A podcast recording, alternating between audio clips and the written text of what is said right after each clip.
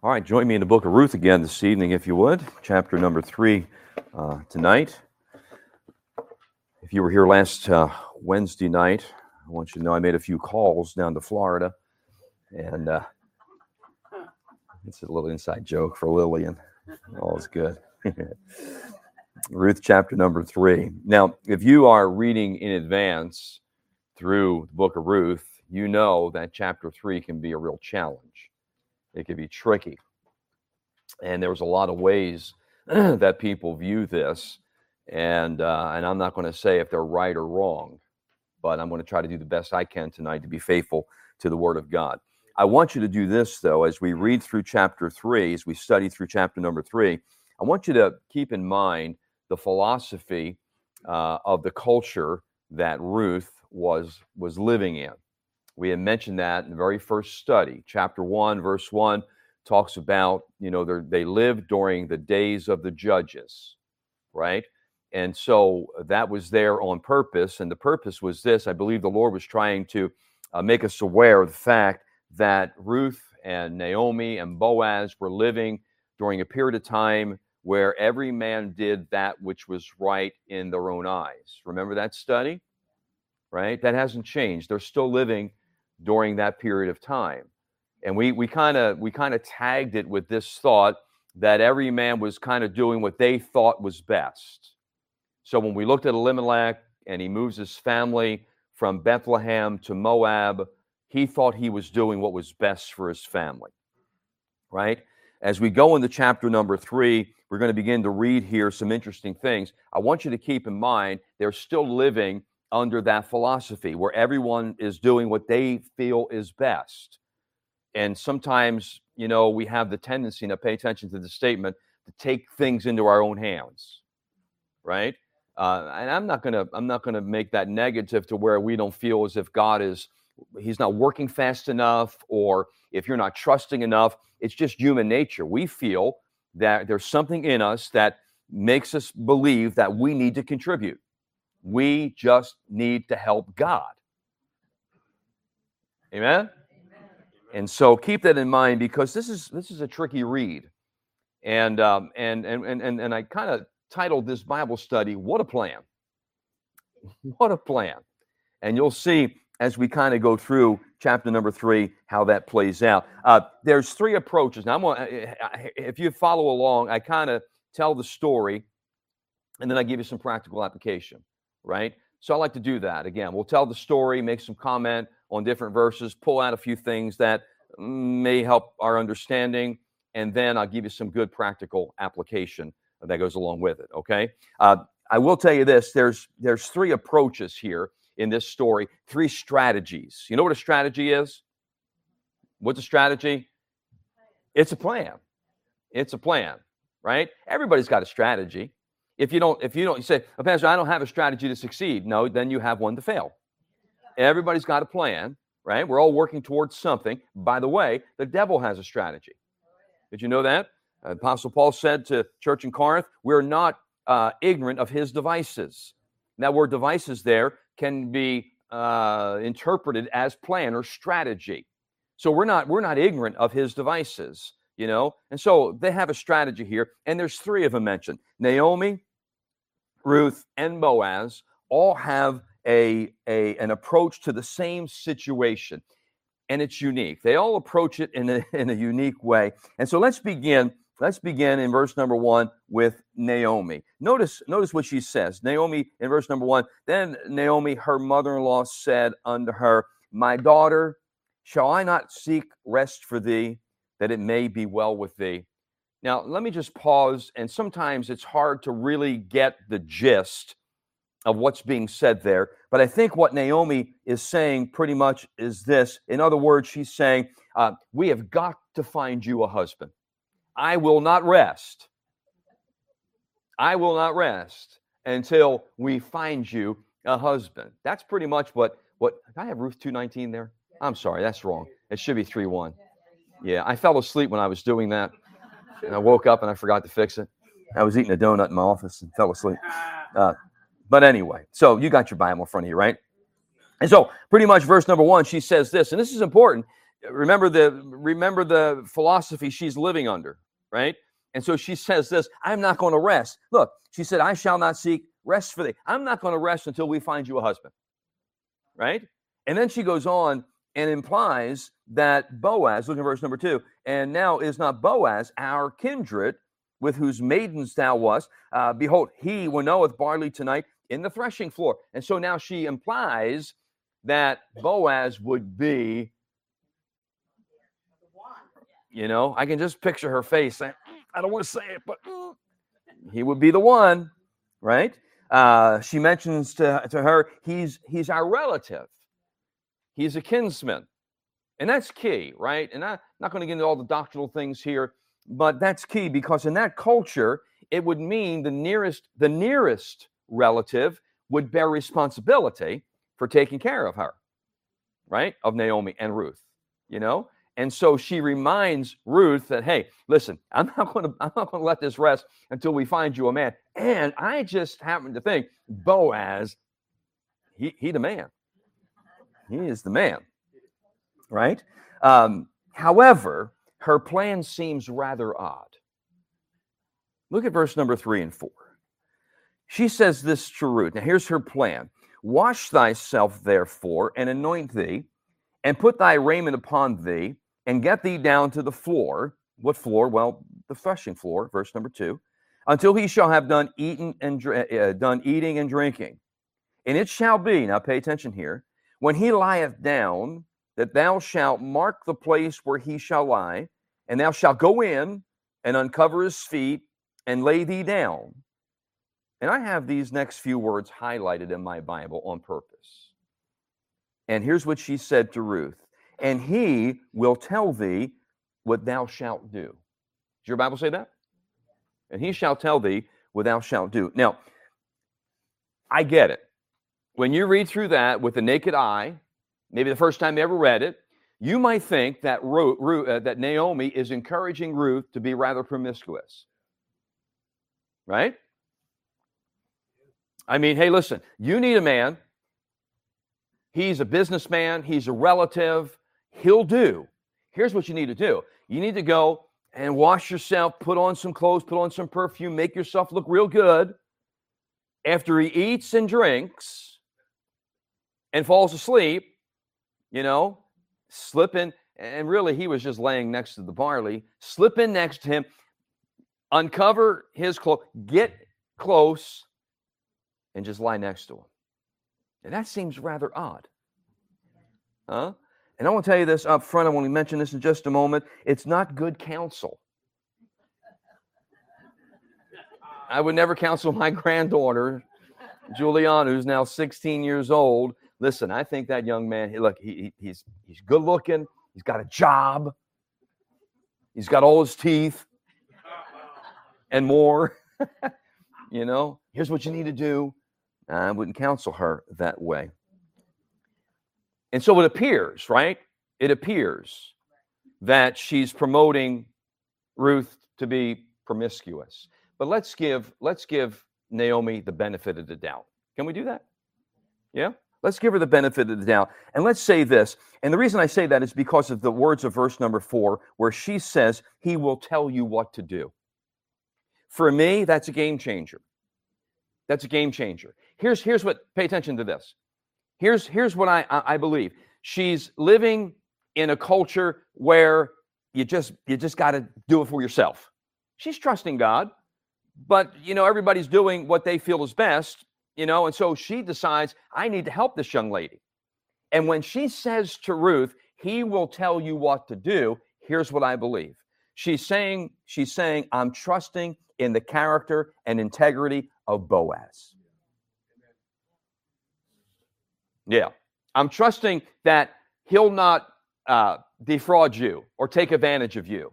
He'll tell you what to do. Are you with me? And in essence, I believe what she's encouraging here is this young lady to be aggressive. Be aggressive. And, and I don't think there's anything wrong with encouraging people to be aggressive every once in a while. Because some other people can be really slow with the draw right? I've pastored long enough and I've seen young men just drag their feet where I want to go over and give them a little kick in the fanny and say, dude, would you already ask her? Would you already get busy? Right? And so she's saying to her daughter in law, I think she's saying this, you need to be aggressive. Uh, let's move on because there's more to the story. In verse number five, uh, the story shifts. And now Ruth replies to Naomi. Look at verse number five. And she said unto her, All that thou sayest unto me, I will do. And so, in other words, what she's saying to her mother in law is this whatever you say, whatever you say, that's exactly what I'm going to do. However, Ruth puts her own plan to work. Whatever you tell me to do, I'll do. What did her mother in law tell her to do? Just go lay next to him, and whatever Boaz says, you do. Well, she goes, lays next to him, and let's read on. It says, And she went down to the floor, did according to all that her mother in law had bade her. When Boaz had eaten and, and, and drunk, and his heart was merry, he went to lie down at the end of the heap of corn, and she came softly, uncovered his feet, and laid her down. And it came to pass at midnight that the man was afraid and turned himself, and, and behold, a woman lay at his feet. And he said, Who art thou? And she answered, Here, look, look, look, she says, I am Ruth, thy handmaid. Spread therefore thy skirt over thy handmaid, for thou art a near kinsman. Now, her mother in law didn't tell her to do that. Her mother in law said, What? Her mother in law said, Just go get cleaned up, get prettied up, get dolled up, go lay next to him, and he'll tell you what to do. Well, who are you? And she said, I'm Ruth, and here's what you need to do. You need to marry me because you are our closest relative, and it's your responsibility to take care of us. That's what she said. That's what that text of scripture teaches. Huh? Right? So she's got her own plan. And when you look at those words there in verse number uh, nine, when she said, you know, spread therefore thy skirt over thy handmaid, the reference there is this put us under your wing. Put us under your wing. It's your responsibility to care for us. Put us under your wing. How about that? I would say this maybe, maybe just possibly, this might be the first mention in the Bible of a woman proposing to a man. Huh? I don't think it's the last mention ever, you know, because it happens often, doesn't it? Men need help sometimes. You know, we need a little nudge. She gives him a little nudge. Who said amen back there? Carol. As you read on, we find another shift in the story. Look at verse number 10. And he said, Now this is Boaz.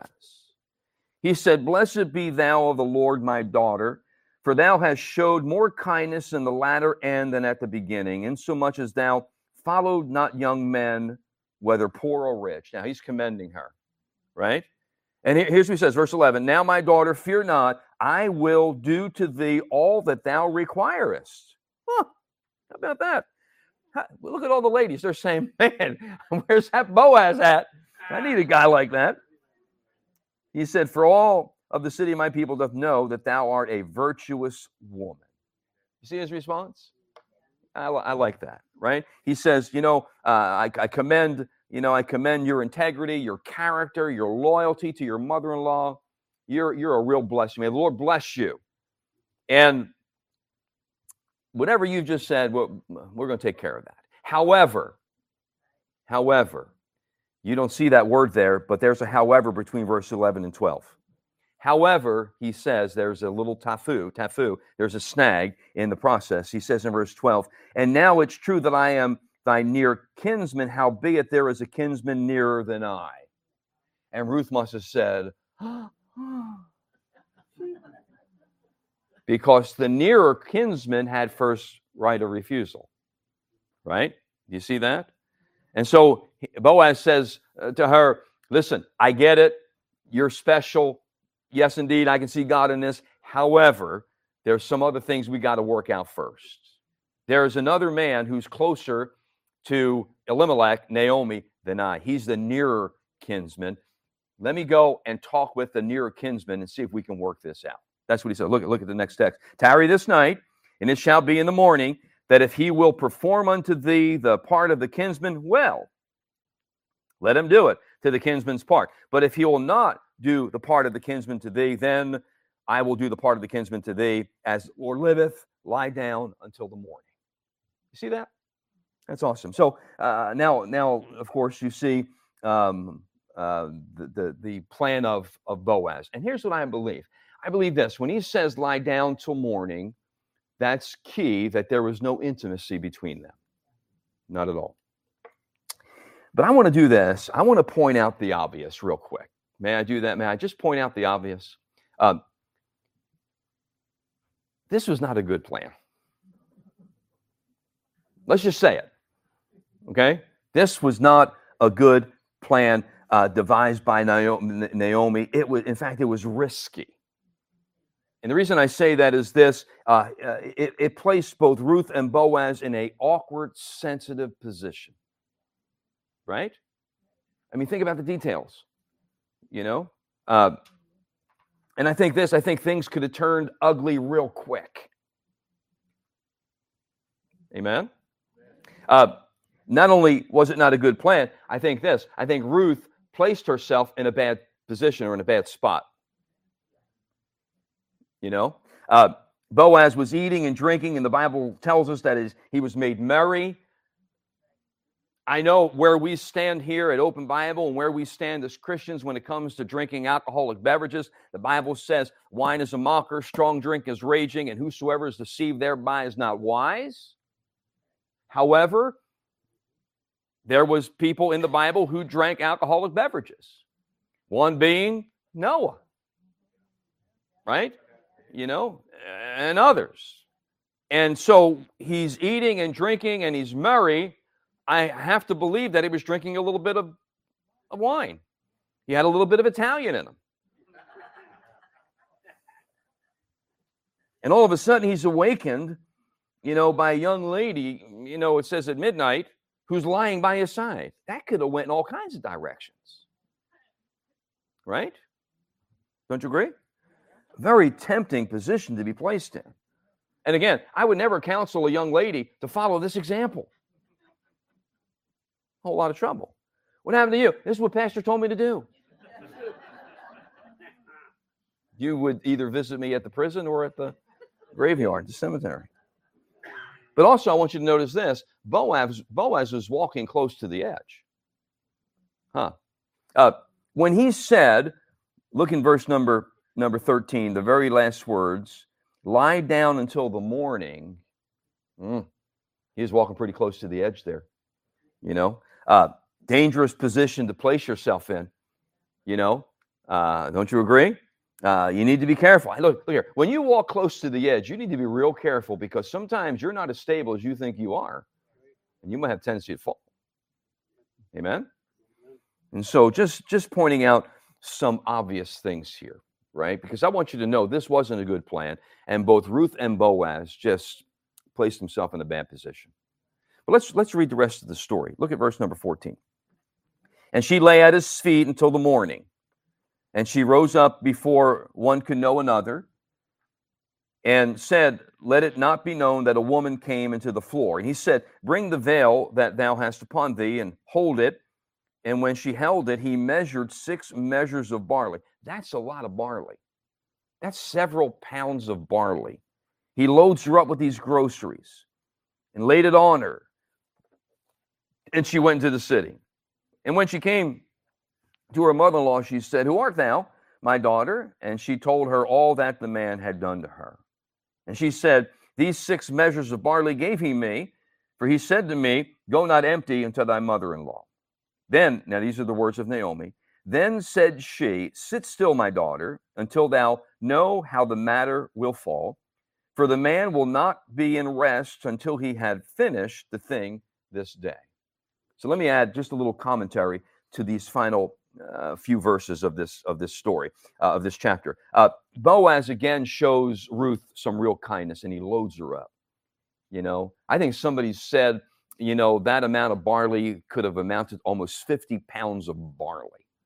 You know, and he lays it upon her. You know, and big sack uh, over her shoulder. Uh, she returns home, gives the groceries and the report to Naomi, and Naomi says this to her. She said to Ruth, "Be patient." Here's what she's saying Boaz will not let this matter rest until it's settled. That, that's what that means there in verse number 18. I know him. He is not going to let this matter rest until he gets it settled. What matter? Well, there's a nearer kinsman. right? And guess what? She was right. Look, just take a peek. Don't don't look too far, but take a peek at chapter 4 verse 1. Then Boaz then went Boaz up to the gate and sat him down, and behold, the kinsman of whom Boaz spoke, spake of came, unto whom he said, uh, Hey, turn aside, sit down here, and let's chat for a little bit. I mean, the very next morning, where is he at? He's at the gate, finding that that nearer kinsman. So Naomi was right. He's not going to let this thing rest until we get it settled. Amen. And that's another that's another story that we'll take a look at next week. Now, that's the story. Isn't that a great story? Yeah. I promise you this if you were to read through chapter number three, especially the first four verses, it can go in all kinds of different directions. And there are some gifted Bible teachers that will take the comments of Naomi in a direction that is other than where we just went. And you know what? Maybe maybe they're on it. Maybe they are. You know, um, but I feel very comfortable in what I just shared with you, simply because I'm trying to be faithful to the scriptures and to the whole story. You don't just isolate, right, a text of scripture and teach your doctrine. You got to put it in the whole. And this whole story is a testimony to the sovereignty of God and the providence of God, how God orchestrates things in our lives, how he brings things together, how he causes one to rise and another to be sat down. So God is in all of this. And I got to believe, you know, that somewhere in here there's divine sanctification. There's divine wisdom working, right? However, there are some very practical lessons that I want to draw out of this story for us this evening. Uh, and I want you to see them. Here's the first one. You ready? The first one is this The Bible records real life events, doesn't it? Huh? I just mentioned a moment ago, Raji, how we read in the scriptures how Noah, Noah, the man who found grace in the eyes of the Lord, got drunk. Right? Uh, we read, uh, Bible says this, Kevin, about David. He was a man after God's own heart. And yet, we read that there was a day when, you know, everybody went out to war. He stayed home. He takes a walk out on his patio and he spies out a, a young lady, beautiful woman, another man's wife. You know the story. Commissions her and has has an affair with her, has her husband killed, and that's a real life event. That's in the Bible. right? We can go on and on. Talks in the Bible how there was a fellow named Demas in the New Testament who was a cohort of Paul. I mean, he was an assistant pastor to Paul. And yet, we find there's a day when the Bible says, Paul speaks and he says, Demas hath forsaken me, having loved this present world. So the Bible records real life events. But listen to this statement. I said all that to say this. That doesn't mean it's promoting us to follow them. Did you get that? Don't miss that. That was worth the price of admission. You'll, you'll see here in the scriptures some real life events. Like we just read, here's Naomi. She's encouraging her daughter in law to. Doesn't mean God is saying, go out and follow that example, right? There's Bible. Look here, the Bible records lies, it doesn't promote lying, right? So we need to be careful with that. The plan of Naomi is just that it's a real life event. And I'm sure he, you know, she had her reasons for, you know, why she did what she did, and in her mind they were justified. However, we need to be careful to follow God's word. Don't you agree? Uh, listen to this Bible verse, Proverbs chapter three, verse five.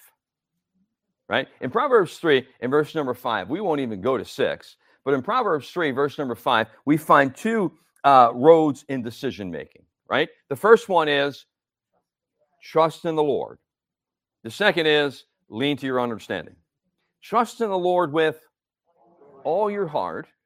And then the second, and lean not unto your own understanding, right?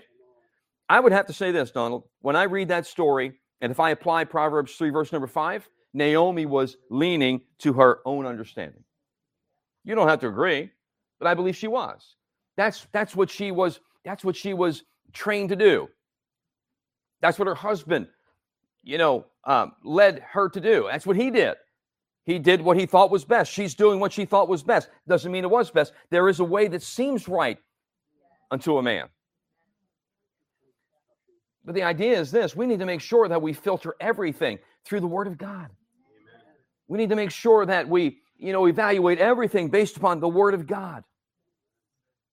Right? And when we're uncertain, this is a personal preference, when we're uncertain, about a major decision or about an important decision and you're uncertain, use Colossians chapter 3, verse number 15 as your guide. Let the peace of God rule in your heart.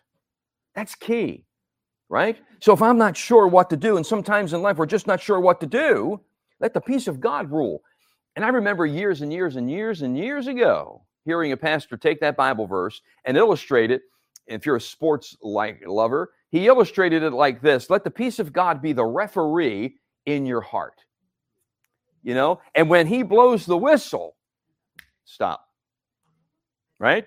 Because, you know, he might be, you know, cautioning a penalty, illegal procedure. Because when we and I, when we're moving forward without confidence, we're, when we're moving forward without knowing the will of God and the Word of God, we might be moving forward in a direction we we just don't want to be going forward in. And so I think this, I think we need to make sure that we follow the word of God. I believe we have an example of of leaning on your own understanding here, and I don't know if you agree with that or not, but I, I think it is. The second thing I see is this, and I, I like this. I hope you do as well. Grace is still amazing. Grace is still amazing. Here's Naomi and Ruth and Boaz. I mean to tell you, they all got their plan. You know, they're all. And all of a sudden, man, God just, huh, intercedes. And I, and I and I I, I I liken it to this. I liken it to where God looks at their heart. Are you with me? He looks at their heart and he adds his mercy and his grace to the story. We'll see it really come to fruition next week. But here's Naomi. Hey, go get yourself cleaned up, dial yourself up, go lay next to him. Ruth says, okay, whatever you say. She goes and does that very thing. Boaz wakes up. Who in the world are you? Oh, I'll do whatever you say. Hey, stay the night. He could have said to her, listen, you need to go home right now. By the way, I would say, tell her to go home right now. Amen. You may not be a Boaz, you may not be a Ruth, you know, or a uh, Joseph. You know, tell her to go home right now. God knows all that. And what he does here, I think, is this he adds his grace and his mercy to the story. Right? And, and it's going to turn out wonderful. It's going to turn out great. And I won't get ahead of myself. We'll, we'll look at that next time. It's going to turn out great. But I think this, I wrote this down. We should never tempt the grace of God. Right? You know, the book of Romans, Romans tells us this Shall we continue in sin that grace may abound? The answer to that is God forbid. How shall we who are dead to sin live any longer therein? So we shouldn't tempt the grace of God or frustrate the grace of God. But know this know this God looks at our hearts when our heads get a little cloudy. Did you ever get a little cloudy? Do you ever get a little, let me, let me use this word, do you ever get a little messy up there? Huh? I'm so glad that God, you know how many times I've said this, and you you you you, you can fault me if you want. Many times I said this, you know what? I'm done. I quit. I'm, I'm finished with this stuff. These people are nuts. And I'm talking about the people that I pastor, not here. And I would go home. My wife, you tell you, I go home some Sunday nights, and I just say to her, "That's it. I'm done. I'm, I'm done. I'm done. I'm, t- I'm, I'm finished. I I quit. I'm done." And she would just stroke me. you know, and and the next morning I wake up and I'm hiring again. I'm going, where you going? I'm going over to the office. I'm so glad God looks at the heart, especially when your head's a little cloudy. Did you get that?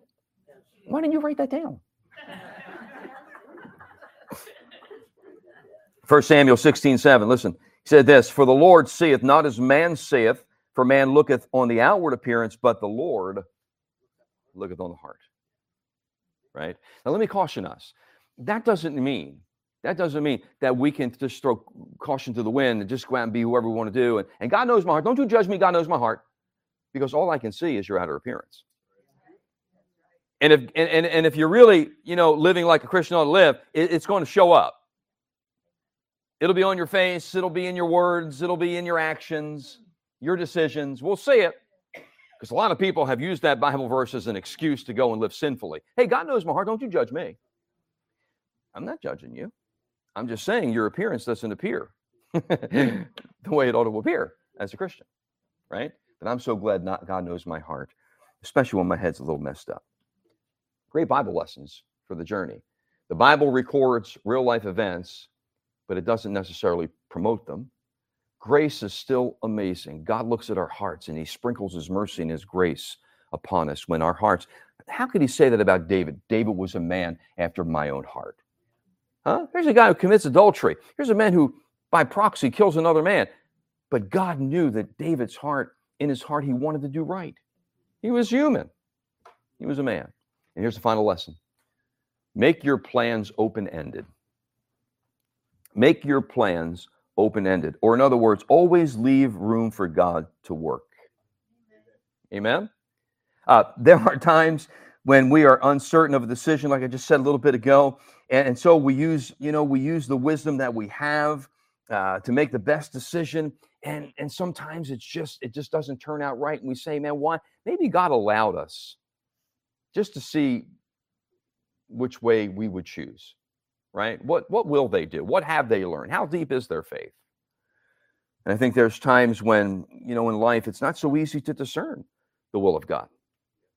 Right? I mean, there's times when it's just tricky.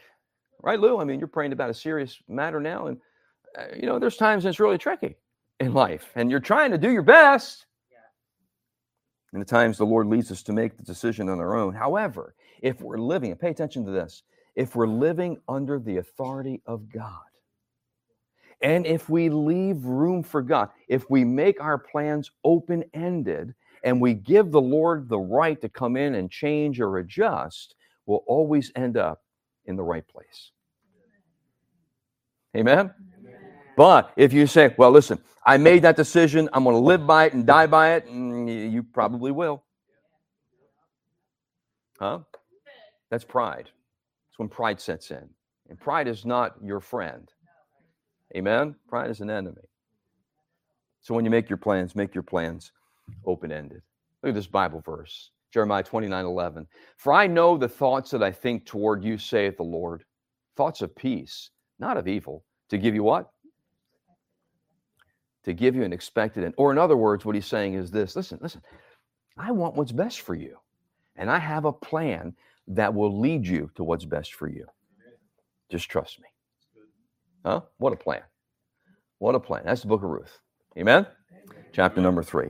Next week, we're going to take a look at the kinsman redeemer. And that's really exciting. And I don't know if we'll wrap it up. I think maybe two more weeks and then we'll wrap up the book of Ruth. Praise the Lord. Amen. Take those lessons and hide them in your heart, apply them to your life, and I'm sure they'll be a blessing to you. If you haven't done so already, please fill out a digital connection card so we know how to better serve you this week. For encouragement throughout your week, you can listen to past sermons by searching Open Bible Baptist Church on the Apple Podcast or Google Play Store. If you'd like to give today, you could give online at openbiblenj.org. Thanks again for joining us today. We'll see you on the next broadcast.